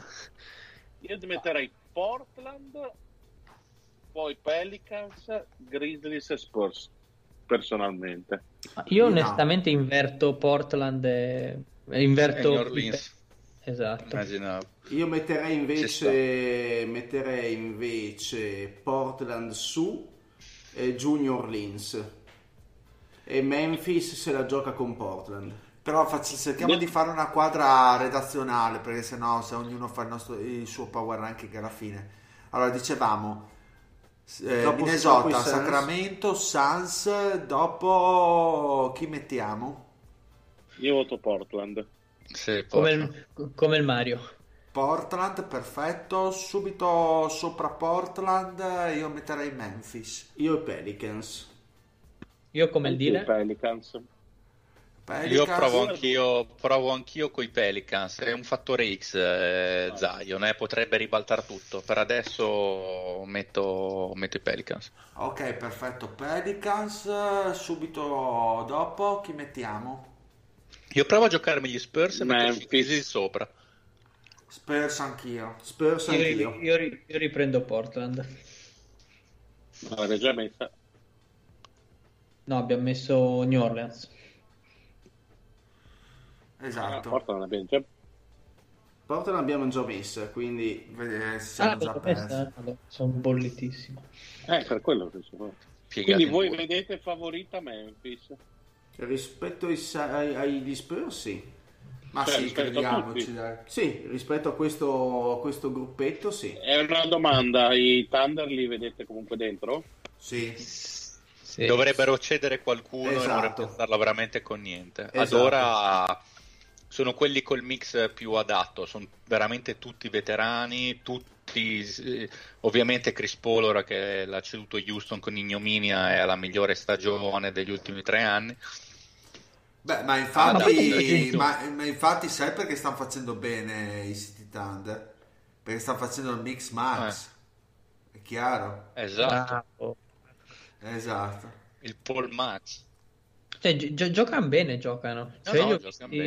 Li ho visti contro Houston, hanno fatto un primo tempo, pare che gli è entrato di tutto, però cose semplici, dei concetti non troppo astrusi, però molto molto sì. ben eseguiti. Poi c'è Šarić che... Stavo per dirlo io, sga fortissimo. Sì, Sga è imbarazzante per quanto è forte, cioè il closer eh, lo, lo fa lui praticamente. Quello che mi stupisce di Sga è il modo che ha di finire in area, cioè il modo di andare al ferro, il modo in cui sì, sì. rimane sempre in equilibrio con i layup, a allontanare la palla dallo stoppatore, cioè veramente al secondo anno ha già un, tutta una serie di trucchetti da veterano. È grosso Sga, sì, è lunghissimo. Mm. Mette su ancora qualche chiletto mm, e secondo sì, ma, me diventa ma... star competitivo. Poi tira bene anche da, cioè, tira bene da fuori, che non l'avrei mai detto quando, quando, quando è uscito. Più che altro secondo me sono in difficoltà sul, sulla big picture, perché andare ai playoff eh, con questo roster del trentaquattrenne Chris Paul, eh, Gallinari trentuno, Adams eh, lo teniamo perché ovviamente adesso come adesso ci fa comodo, però sulla lunga sono no, come sulla lunga, si... già la prossima stagione secondo me non sono esiste. In difficoltà mm. ma sono, sono infarciti di scelte, che gli frega sì cioè, per, per quello quanto pagano queste scelte qua. No, però dico, se dovessero ricostruire avrebbero una base di, sì, di partenza che, che non è quella dei Nets post Garnett. Boh, quello è chiaro. Una stella in divenire che è comunque giovane al secondo anno, se la sono ritrovata lì. Quindi e da lì in poi possono davvero, hanno una quantità di scelte incredibile. Hanno domanda, degli asset se... da scambiare. Secondo voi Jerry West si è, pen... cioè, si è pentito, un parolone, però sta ripensando a quella trade? No, secondo me no, perché comunque non l'avrebbe preso... fatto. Secondo me lo, lo fai a no. prescindere. Dio, se, ci, no, secondo me ci ripensa, però non nel senso di non l'avrei fatta. Avrei tanto voluto che eh, Kawhi non avesse preteso di avere per forza Paul George, perché tutto il resto più le scelte me le sarei tenute volentieri, probabilmente. Eh. Soprattutto il giocatore. Beh, è, vera, però... è vera anche una cosa, ovviamente, finché hai Lewis Williams, però Sga non poteva uscire certo. in quella maniera, ad esempio. Però secondo me lo rifanno sempre. Adesso sì, beh, ovvio. La stagione, sì, e, e prima di sapere come vada a finire, comunque lo rifanno no, sempre. No, no, no, che, che la rifacciano è fuori dubbio, però magari un minimo di scazzo, vediamola così. Eh, però, sì, però un po' cioè, meno del culo. È l'occasione di vincere, di vincere subito e per i prossimi anni, perché comunque no, no, per... hai una squadra che parte favorita. Anche sarebbero sicuramente di contenti di cedere un po' meno. Esatto. Però, cioè, eh, nel lungo periodo, già diceva Mario, nella prossima stagione, eh, come li vedete per... Eh, rendersi più competitivi, fanno un passo indietro, come, come li vedete? Perché cioè non, sì, Sga sta facendo molto bene, bene Chris Paul che si è ripreso, però non è che sul lungo periodo un Alexander, seppur forte, almeno che non diventi un, un Antetokounmpo, la vedo dura che riescono a costruire un roster competitivo con quello che hanno per le mani. Perché no, ma secondo me lì si schiaccia ah, il bottone e al di là di Sga fai saltare tutto. Domanda, quanto, quanta benzina ha ancora Chris Paul? Cioè, quante stagioni a questo livello può ancora giocare? Perché l'ultima, ancora questa una, è l'ultima, dici, dici che non ne ha per una prossima, per dire? Non a questo livello, al limite. No, no, rimane un giocatore positivo se riesce a non farsi. Dipende, come sempre, se, se gli parte un'altra volta il bicipite, il bicipite femorale, ciaone. Però se non si fa male eccessivamente, ha un'altra stagione sicuramente positiva, però da borderline all star, no, mi sembra dura. Perché, per dire, l'anno prossimo, cioè quest'estate, hanno due scadenze. Hanno Robertson, che è una scadenza positiva perché liberi dieci milioni, e hanno Gallinari, che potrebbe essere una scadenza un po' meno non positiva, perché per gli equilibri della squadra Gallinari ha molto eh, senso adesso. Eh, direi, direi di sì. Cioè, però, non lo riferme... se... però quello è il problema, non lo rifermeresti no, mai Gallinari. No, ma lui trentunenne Gallinari, sì, a parte no, no, che no, lui ma... non li firma, ma... Ma, ma, ma quello è fuori dubbio. Però se sostituisci Gallinari, l'anno prossimo, so che è difficile da sostituire, però l'anno prossimo avresti teoricamente un core che ha un anno di più, ovviamente, però l'anno di più lo sentirebbe solo Chris Paul, perché Adams qua leggo ventisei, Schroeder leggo ventisei, eh, Shai e Ferguson, che tra l'altro sta facendo un'ottima stagione, Ferguson leggo ventuno, cioè nel senso... Eh, però se già togli Gallinari è una squadra così... Eh, sono quasi venti punti in meno che fanno questi. Eh. No, a meno che i ragazzi non, non decidano in questo, mom- in questo momento le pick di, di O K C sono, sono bloccate perché eh, sono tutte protette, sono tutte protette venti, sono top venti e, e quindi in questo momento praticamente non, non, non le piglierebbero nessuna delle tre che hanno. Quindi potrebbe essere che magari decidano di draftare Gallinari in scadenza mh, entro la deadline, in maniera da, da in qualche modo abbassare il loro range di vittorie. Se la loro intenzione... E non andare ai que- playoff. Esatto. Se la loro intenzione è quella di riformare una, una squadra intorno magari a Shai, faccio un esempio... Eh, secondo me questa è l'occasione, potrebbe essere l'occasione buona. È anche vero che nel draft duemilaventi non ci sono a occhio talenti, talenti incredibili, eh, però sai, con tre, con tre prime scelte protette potrebbe essere un'occasione. Io, cioè, io ti dico due cose: non ci sono talenti, come hai detto te, nel senso non c'è nulla di interessante. E in più, soprattutto in questa stagione in cui il monte salari di O K C è uno dei più alti della Lega, magari darebbe un po' di respiro fare esatto. i playoff. Sì, sì. Sì, sì, mm. Poi stavo vedendo un attimino i free agent del duemilaventi per capire anche come si possono muovere in questo poi, senso. Ripeto, eh, però la vedo dura. Avere Paul ancora un anno il prossimo a queste, a que- a que- in questa condizione è più un punto di domanda che una certezza. In più sono, come dicevo anche al Fede in separata sede, vorrei vedere Shai e lo Shai di quest'anno senza Paul vicino quanto riuscirebbe a rendere, nel senso sì. che secondo me Paul aiuta tutta la squadra, Shai compreso, eh, limitandogli molto i suoi compiti di, di gestione palla e lasciandogli quelli invece di attaccante puro, quindi... Uh, le incognite su Oklahoma sono, sono diverse, secondo me, anche abbastanza profonde. Eh. Sta per, and- per, per, il, per gli anni a venire, eh, sì, ha sicuramente senso.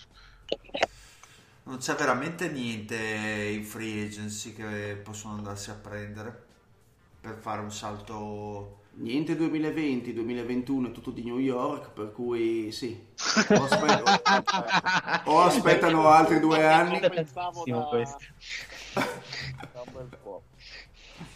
Mario, scusa se ti interrompo, R- riusciresti ad alzare un po' il, il tuo volume? Perché ti, io almeno io ti sento bassissimo, non so i miei cari colleghi. Arrivo, parla un po'. Sì, bassino, bassino.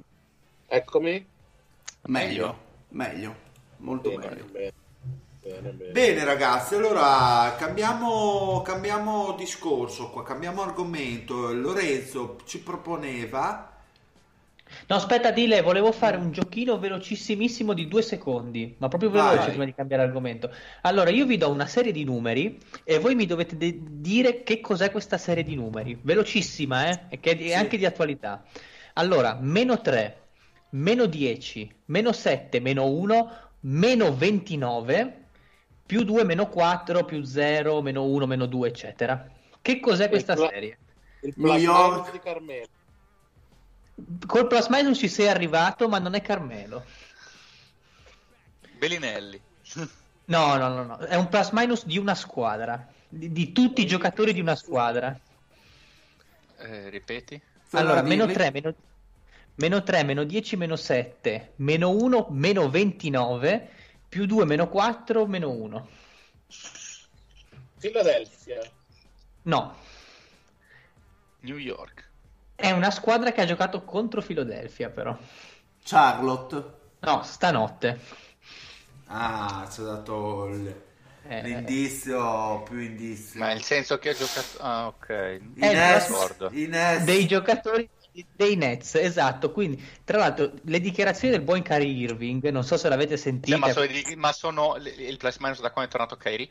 No, no, esatto. Il plus minus di stanotte, quando Kyrie se ne è uscito con la famosa frase: a questa squadra oltre a me e K D servono altri due o tre mattoni. Il problema è che la squadra quest- stasera ha avuto un plus minus mediamente dignitoso per una sconfitta, quindi meno tre, meno sette, eh, meno uno di Dinwiddie, eh, meno tre di Harris, cioè, ma il meno ventinove? Ma... il meno ventinove eh. di Kyrie, eccoci. Quello che voleva i mattoncini da aggiungere alla squadra. Niente, mi ha fatto ridere questa, questa situazione qua. Basta, finito il giochino. Volevo, volevo solo sottolineare questa cosa. Molto bello. Vabbè, d'altronde se lui fa meno ventinove ne servono anche quattro cinque di mattoncini in più. Eh, sì, s- serve anche che lui vada in un'altra squadra a questo punto. Sì, ma o, meno ventinove... o forse il muratore è una merda. Meno ventinove, ma tra l'altro... cioè, cosa ha fatto eh, Irving, così per capire, ieri sera? quattordici punti, sei su ventuno. Beh, ben, direi benissimo. Ha rispolverato le sue giornate ai playoff, le sue prete ai playoff della stagione scorsa. Eh, ma si è caricato di responsabilità, forse troppe. Doveva dar seguito alle sue dichiarazioni. Lo scambierei alla pari con Carmelo io. Ma come ti, se- come ti senti ad essere eh, Lorenzo a otto part- no, a sette partite dai tuoi nemici, dai Nets? Non, so- non sono rancoroso, quindi io, io guardo nel mio orticello. Volete? Sento... boh, vabbè. Oh, eh. Ho altri problemi a cui pensare. Eh, stai godendo la figa. Stai... è la figa. Stai godendo. No, no, no, no. no, parlando di basket in questo ah, momento. Okay. Ho altri problemi. Eh, ah, ma stai, stai godendo, stai godendo. Che... che gioca a basket. no, no, no. Beh, allora, diciamo, diciamo che io sono, sono un grande fan di Dinwiddie, quindi finché andava bene ero contentissimo per lui. Sto godendo il doppio perché da quando è tornato Kyrie sta, stanno facendo merda, perché... Eh, la vedo come una meteora scampata, come, come un missile terra-aria che abbiamo evitato per certi versi. O problemi come, loro o come l'assoluta certezza ah, che Kyrie Irving senza qualcuno di veramente forte a fianco è un, un buon giocatore ma non una superstar. Problema zio che non lo vuole qualcuno di forte a fianco, perché vediamo l'anno prossimo quando, quando torna Durant se, se non ti pianta al casino, vediamo. Ma non, eh, come ha funzionato con LeBron può funzionare benissimo con, con Durant.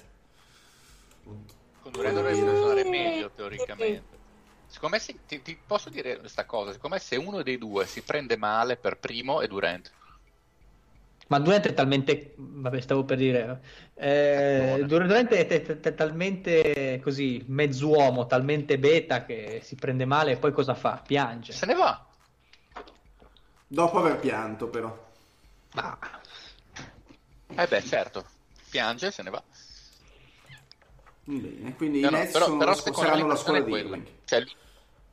Ma non, io non ne sono così convinto. Questa stagione secondo me un po' si sapeva che era di transizione. Probabilmente sono un po' peggio delle, delle mie aspettative, perché sono diciotto ventidue adesso, come adesso perdere certe partite buttate veramente lì, vabbè, però quanto, cioè, quanto di meglio avrebbero potuto essere ipoteticamente con questo roster?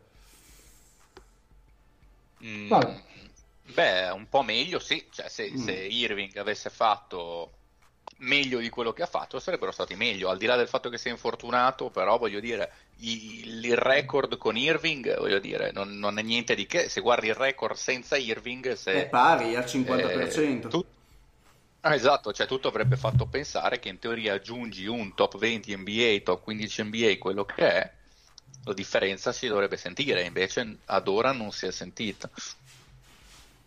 Tutto lì, poi chiaro che bisogna andare a guardare il calendario, il calendario delle vittorie, il calendario delle sconfitte, cioè quando è tornato Irving comunque erano in striscia negativa dopo essere andati bene, quindi ci sono son da fare i vari distinguo, ci mancherebbe, però secondo me avrebbe potuto incidere un pochettino di più Irving in questa stagione. Comunque la domanda sul quanto sposta da...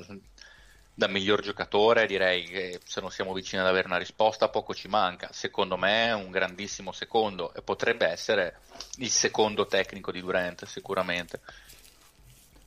Sono abbastanza d'accordo con te. Volete parlare di Philadelphia? Che, non stanno, di andando, che non stanno andando molto bene. Parlate molto di Philadelphia, vai. Allora, perché io voglio fare i cazzi miei.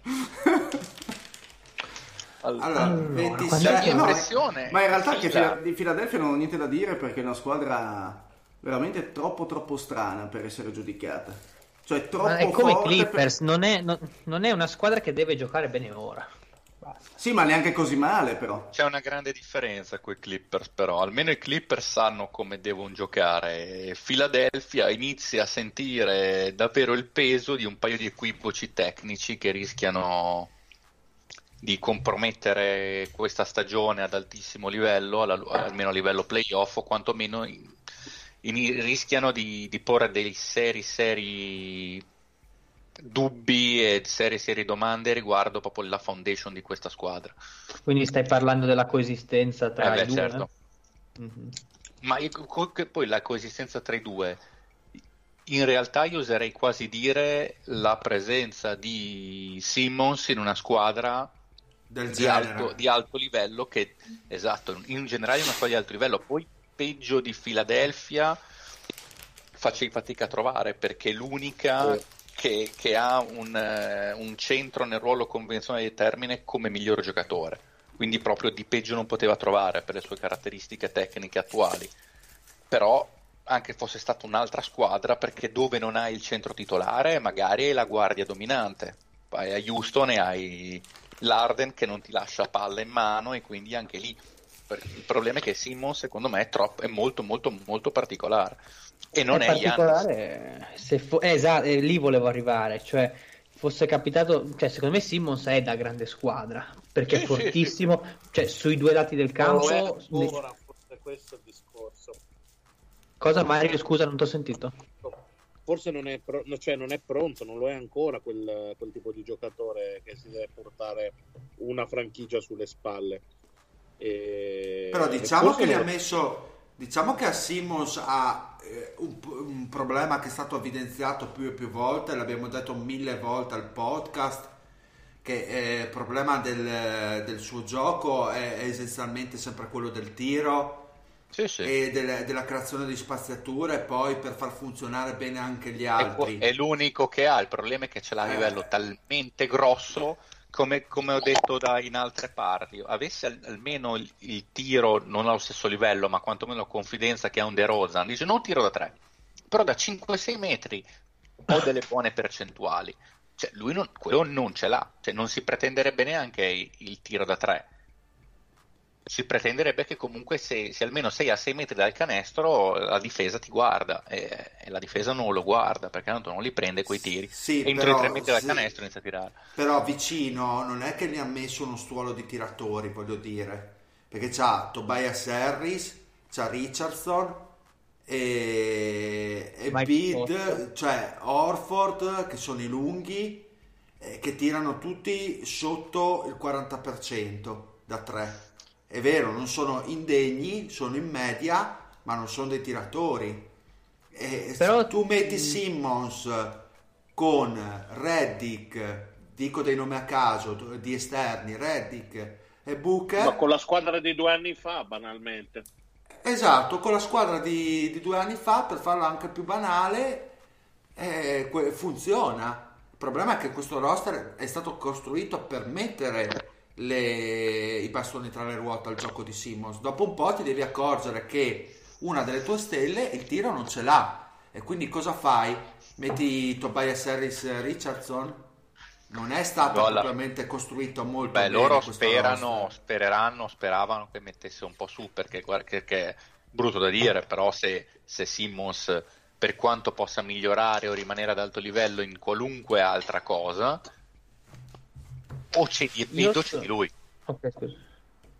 Io, per riprendere un attimo il discorso che aveva accennato il Fede sulla coesistenza, eh, io li ho guardati apposta contro Indiana, cioè è stata una delle prime partite dall'assenza di Embiid, e a me onestamente han- hanno perso, e, ma questo qua è marginale perché puoi perdere per tanti motivi, situazioni contingenti alla partita eccetera, però era una squadra che comunque mi è piaciuta, aveva tanto senso, cioè era una squadra con quattro schierati sul perimetro, perché appunto dicevo con Embiid fuori entra in campo Mike Scott, che è uno che dagli angoli la sa la piazzare mette, senza la Embiid mette. La squadra, quando uno dei due manca, la squadra ha più senso, piaccia o non esatto, piaccia, certo. Esatto, cioè, Simmons ha, ha fatto un partitone. Adesso poi, se ho tempo, volevo guardare gli highlights di quella con, con i Nets, però Simmons con l'area libera e possibilità di condurre la transizione e portarlo in palla fa dei danni, ma in senso positivo. No, no, ma assolutamente, quello assolutamente, sì sì, ma quello sinceramente io me l'aspettavo assolutamente, ma chiaro che questo però cosa vuol dire? Gran giocatore, sposta tanto. Philadelphia senza Embiid è una squadra da al massimo quarantacinque vittorie.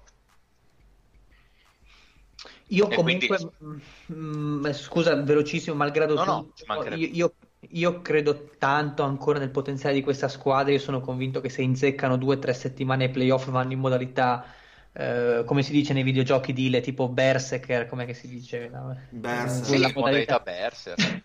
Esatto, me piallano tutti. Secondo me questo qua è un roster ancora fortissimo, perché sono lunghi, sono fisicati. Horford magari è un po'... Possono un po' comunque vincere, anche perché la cosa figa di questa squadra è che avendo...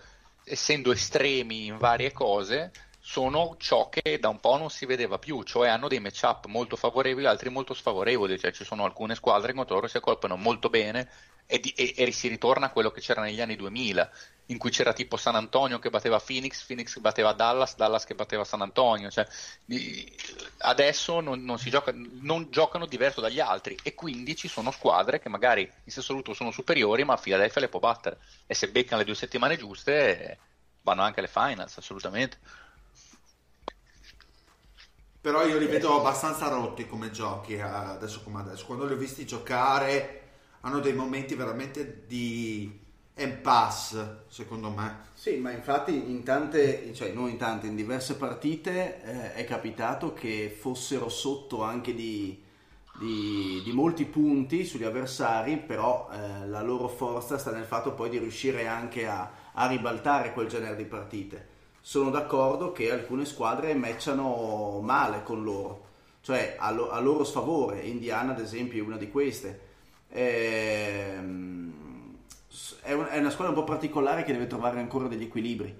S- sono parzialmente d'accordo con, eh, con Lorenzo quando dice che eh, sono profondi, sono forti, sono, hanno braccia e fisico per poter, per poter arrivare quasi fino in fondo. Certo che gli devono capitare una serie di eventi favorevoli a questo punto. E tra l'altro comunque stiamo parlando della sesta miglior difesa in Lega adesso come adesso.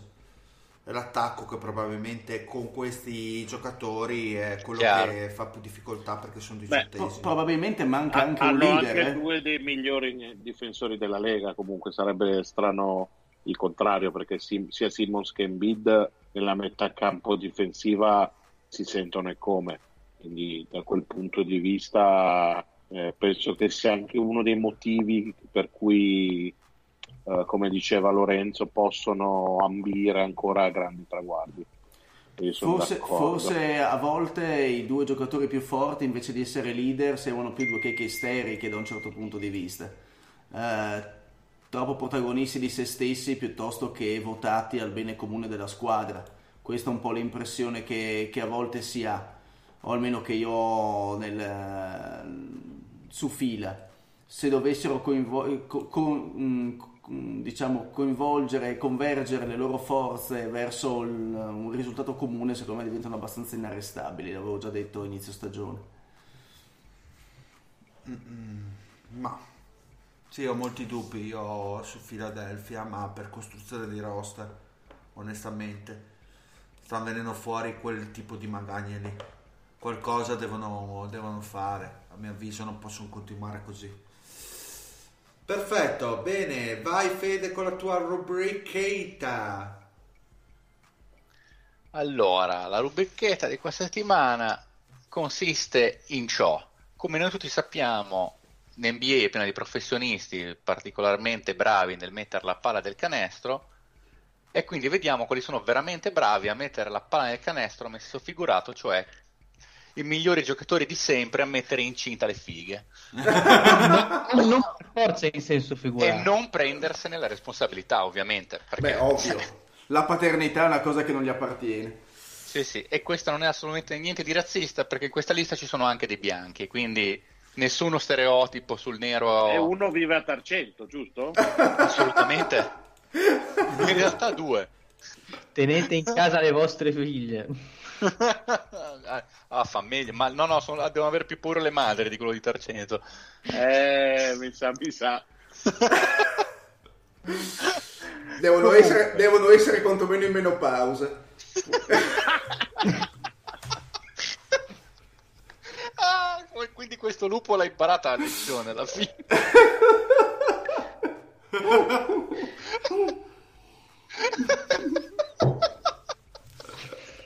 Dai Sanderson, andiamo va avanti bene, va, va bene, siamo, dai, restiamo Sanderson. Allora, al, al decimo posto abbiamo un grande deliberatore, un uomo che, come postava lui, la palla nel canestro non ce n'era nessuno, cioè il postino Carmalon, che ha avuto eh. Eh, tre figli illegittimi, però cioè, belli, belli particolari, nel senso che Malone aveva diciassette anni quando ha avuto due gemelli, poi il suo, il suo terzo figlio invece, eh, che è, tra l'altro è un, eh, ha giocato a N F L, che si chiama Demetrius Bell, è nato quando Malone aveva solo venti anni, sì, ma la madre ne aveva tredici. Grandissimo, ma che top di gamma, cazzo, che top sì, di gamma, raro. Questo è l'idolo mi del Mario. Dissocio, mi dissocio subito. Infatti, tra l'altro è, sta- è stato, se non sbaglio, concepito a Tarvisio. Non vorrei sbagliare. Alta o bassa? Cioè, alta. Bassa, ma no, bassa. Ah, meno, no, questa meno alta. Male, meno male Tarvisio alto. Meno... Sì, perché c'è gente che si sposta a Tarvisio alta. E la famiglia poi del, del, della donna, che si chiama Gloria Bell, non, non ha spinto per mandare Malone in galera, eh, cosa che avevano totalmente diritto a fare, perché questo avrebbe impedito ogni possibilità di, di avere da parte soldi, di Malone di provvedere, esatto, cash.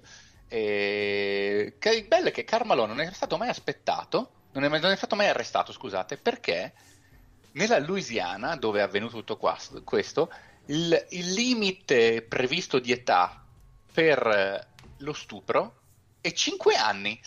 Eeeh, ma quanto bello è! Che mondo fantastico! Che, che, che stato meraviglioso! E lui, e lui sicuramente lo sapeva. Ovviamente, ovviamente, uomo di cultura. Ora, al nono posto invece abbiamo, secondo me, quello sì, che... ma se, li, cioè, se questa era l'ultima posizione, figuriamoci de prima. No, se questo a vent'anni eh, no, aveva già tre figli legittimi, siamo, siamo già... No. La, eh, siamo già dei bomberi. Eh, ma, ma, ma, qui la, ma la classifica, ragazzi, va puramente a numero di figli crescente. Eh. Poi la bomberaggine non è per forza direttamente proporzionale. Però okay, una razza ci doveva essere. Ma, però secondo scusa. me il nono è un gran bomber. Ok, ma no, volevo una domanda ancora su Malone. Ma dimmi. Quella che giocava a basket bruttissima uguale a lui era legittima. Io ricordo di Carmelo, sì, donna che giocava a basket. Sostanzialmente sì.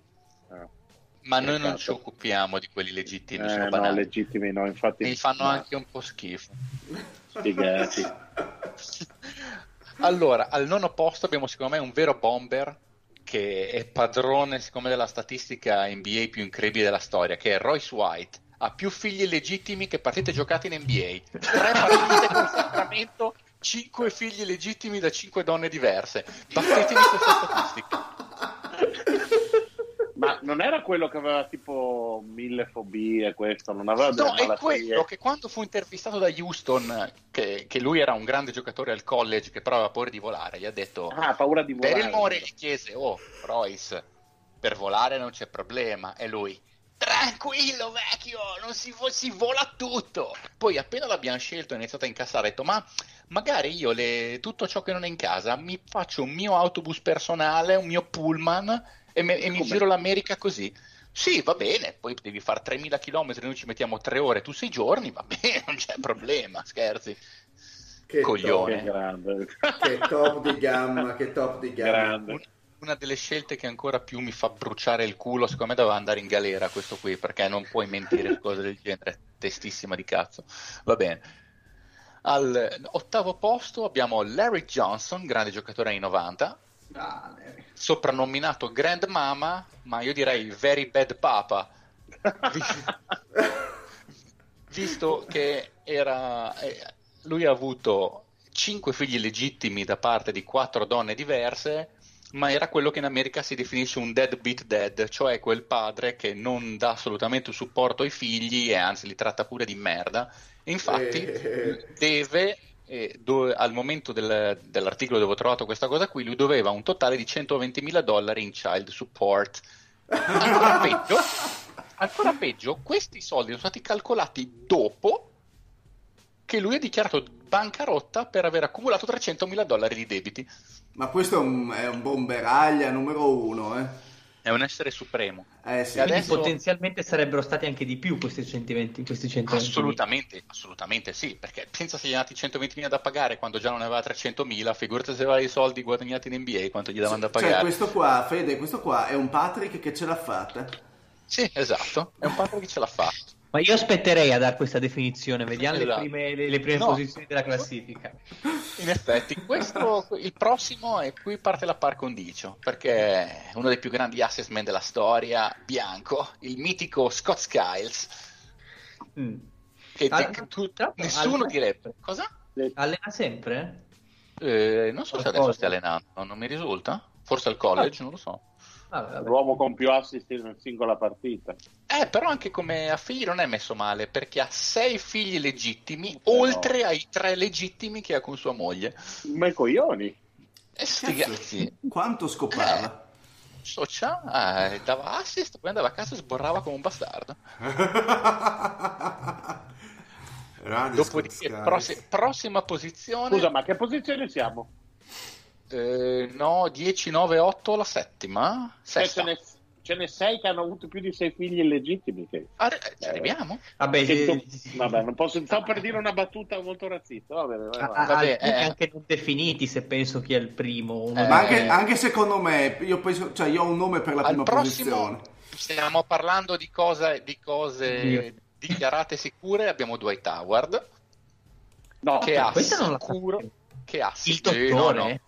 Dottor Dwight Howard, quello di Feletto. Sì, il pranoterapeuta. No, no, io lo sapevo perché sapevo che ha sborrato di l'impossibile. C'è una pornostar famosa che l'ha definito il treppiede umano, come io amo sempre ricordare.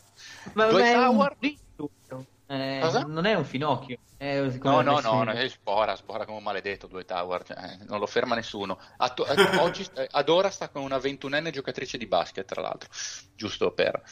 Eh, comunque ha, ha riconosciuto un, un figlio, ma ne ha sicuri altri cinque legittimi da c- altre cinque baby mamas, cioè ragazze che ha sborato e poi ha detto ciaone, ma pare che in realtà i figli legittimi siano otto da otto donne diverse, quindi cioè, se lui avesse le medie liberi che ha con le sborate legittime sarebbe otto su otto.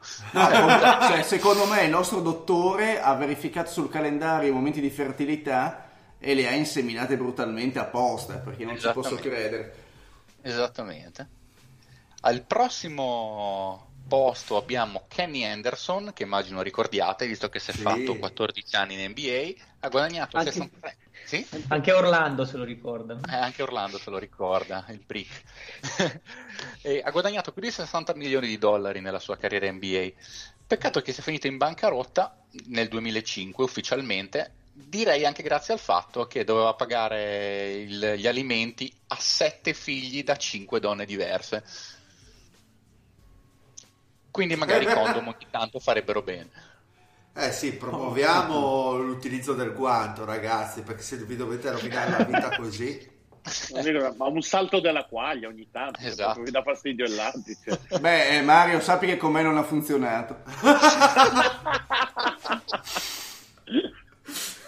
Ma infatti tu sei come il, la posizione numero quattro, che questo è famoso in realtà per questa sua attitudine ad avere un debole, uh, come, come lo diceva l'articolo, un weak pull-out game, cioè non è bravo a tirarlo fuori, che è Sean Kemp, che ha anche lui eh, sette uh, figli ah. confermati da sei donne diverse. Ma in realtà... Io pensavo fosse il primo lui. Pensavo... Eh no, ma il pr- no, però se i rumor sono veri, ed è molto probabile che lo siano, in realtà il numero reale è undici figli da nove donne diverse.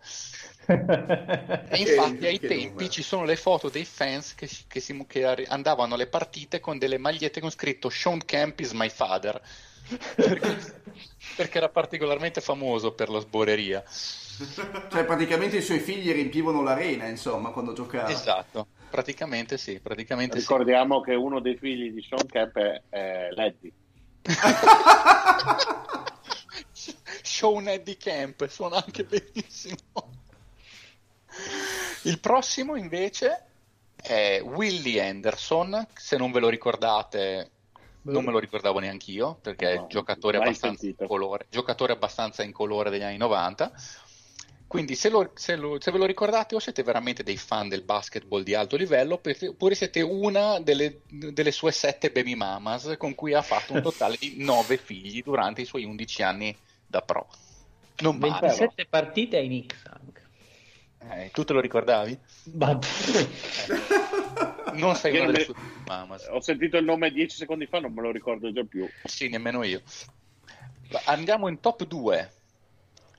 Cioè io non, posso credere, io non posso credere che non ci sia Chamberlain nei ah, primi primo, due posti. Primo Chamberlain, dai. Non posso credere. Eh no, perché non c'è niente, non c'è niente di confermato di Chamberlain, non c'è no. niente figli di mezzo. Chi io lo credevo sa? Fosse il numero e... uno, eh.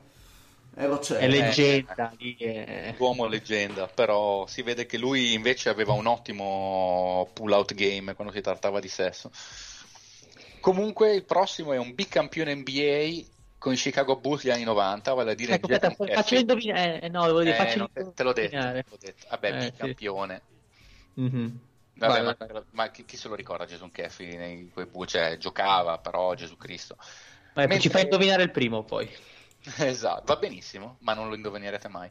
Comunque sia, il, lui è, diciamo, famoso per essere bicampione N B A, però adesso è famoso per altre ragioni. Nel duemilaotto addirittura è andato in prigione, anche se per pochi giorni, perché non pagava il, gli alimenti per nessuno dei suoi dieci figli. Non ne ha potuto neanche dichiarare bancarotta, perché sta... Eh, deve fronteggiare talmente tante richieste di alimenti di child support, talmente tante, eh, suits, talmente tante cause per child support, che lui non può dichiarare bancarotta. Cioè che, non... che, che, che vita distrutta dalla figa, però. Che mestizia. Sì, Madonna. E, il e, primo... qua cap- e qua capisci quanto è importante andare al Velcum. E non sposarsi. Tra l'altro, grazie Mario. Tu hai capito solo una delle due cose, zio. No, a dire il vero nessuna delle due, ma insomma. Eh no, la seconda l'hai capita, ma è troppo tardi per poterla attuare. E il primo, qualcuno vuole provare a indovinarlo, ma è difficile, dovreste dacci, veramente andarlo a dacci qualche dacci indizio. Un indizio. Allora, fai il Bonolis della situazione. Sono, sono molto fiero di dirvi che è un giocatore degli Houston Rockets. Dacci un range di, di un range di, di tempo. È apparso nel nostro giochino. Okay. Degli Houston Rockets? Sì. Quindi è una figura Rudy? Comunque abbastanza Rudy? No. Vabbè. Anni settanta barra inizio anni ottanta. Eh cazzo. Eh vediamo vediamo se si soprannominato riesce a... il il Pocket Rocket, eh, il tifono umanoide. Oppure semplicemente Cal. Non ho capito. Pocket Rocket come soprannome oppure semplicemente Cal. Mi ricordo il Pocket Rocket, cazzo, io qualcosa del genere, ma non mi ricordo il giocatore. Anni settanta? Sì, sì, anni settanta tutti e anche inizio anni ottanta. Fa tutta la, tutta la, la carriera Rockets. Ma chi? Elvin, Elvin Hayes? No, no, Pocket Rocket. Il Calvin Murphy? Il Calvin Murphy. Eh, cazzo. Non ho il visto Calvin... il soprannome, ma sapevo, immaginavo che fosse un bombero. Eh, Calvin Murphy è, nel, dal millenovecentotre nella Hall of Fame, da, ma da molto prima è nella Hall of Shame per le sborerie. Ah, oh, cosa vanta il suo palmarès? quattordici figli da nove donne diverse. Eh, porca troia. E se questo non fosse sufficiente, è stato accusato di... per molestie da cinque delle sue figlie. Ah, mi sa che l'avevamo anche detto in un zocchino. Questa è la vita che tutti vorrebbero, cazzo. Allora per, per, perché non ha vinto? Perché non è in quintetto? Cioè questo, questo, appli- quintetto. Questo ha applicato la legge della maniglia. Prima la mamma e no. Poi la figlia. Sì, sì, ma la figlia era la sua però. Dettagli. Eh, ma che malessere. La legge della maniglia non ammette sgarri.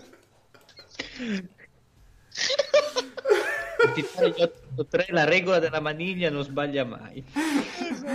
Eh, sei che il padre di una donna. Cioè questo è veramente un top, un top questo di gamma, è il numero uno. Bene, questa è la fine della rubrichetta che spero vi sia piaciuta. Direi no, no, dopo. E dopo, dopo... ogni settimana, anche se non si può. E dopo Calvin Murphy ormai è diventato il nostro idolo, il nostro esempio eh, di vita. Lo, lo sapete che le rubrichette delle cose strane sono il mio pane quotidiano. Però secondo me andremo oltre col ghetto uno del Mario. S- sarà ancora più settima- lo, lo annuncio, la settimana prossima torna il ghetto uno. Ma l'ho detto, basta. Okay. Sei impegnati, sei esposti pubblicamente, eh? Ho una settimana per, per trovare una scusa per non venire in trasmissione. No, no, farò qualcosa di incredibile per il duemilaventi. Incredibile! Incredibile! Siamo carichi, siamo carichi solo per te, Mario, perché ci dai grandi gioie quando fai il Get Uno. L'ultimo è stato bello, è stato okay. Un anno fa, nel duemiladiciannove, però, insomma... ne... È stato così eh. bello che neanche me lo ricordo, pensa. Citando quello dei messaggi. Profeta, ah, dei messaggi, prof... bellissimo. Esatto. Beh, Mario, citando un grande profeta, ah, ah, ah, sei un mito, Mario. Eh, vecchio... che vecchio cuore quello. Quindi andiamo ai saluti, salutiamo lo zio. Buona serata a tutti e mi raccomando leggete quel capolavoro inegna- inalienabile e duraturo per sempre di Basketball Journey, il gran libro. Scritto da Brad Sanderson. Beh, ovvio. Da Brandon Sanderson. Un saluto al Fede, detto Sanderson. Bella rega, si attenti quando sborrate. Eh beh, eh, direi proprio di sì, che questa rubrica ha insegnato proprio questo ai nostri ascoltatori. Un saluto al Marione. Oh, buonasera a tutti, avrei voluto ricordare agli ascoltatori il salto della quaglia, ma ci ha già pensato il Fede, quindi beh, saluto tutti. Più elegante. Sì, sì, sì. Saluto tutti quelli che non ce l'hanno fatta. Bene. Esatto, esatto. Ciao, ciao. No, un saluto. Un saluto a Genova Fattone, perché veramente ultimamente sta dando il meglio e io spero che la Digos non lo prenderà mai. Siamo tutti con te. Un saluto anche a Lorenzo. Buonanotte a tutti, e per accodarmi all'appello del Mario io vorrei richiamare tutte le strutture sanitarie dell'Alessandrino di rimanere allerta, perché potrebbero succedere cose. Stiamo attenti. Monitoriamo con somma preoccupazione. Esatto. Un saluto, e un saluto anche dal Dile, e alla prossima. Bella. Oh yeah.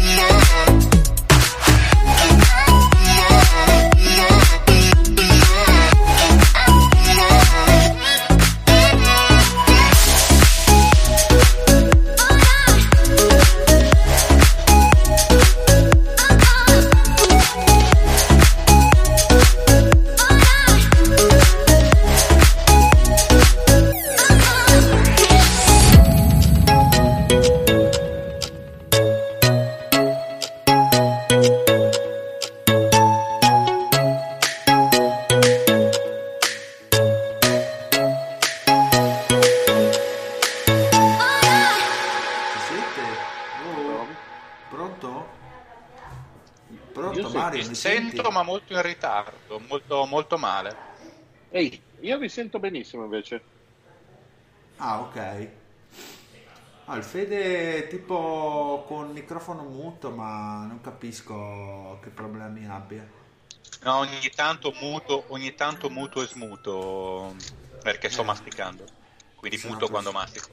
Eh, perché sono una persona che ci tiene al podcast, ci tiene alla qualità audio. Eh, sei come Capitan Salvini. Oh, sai cosa...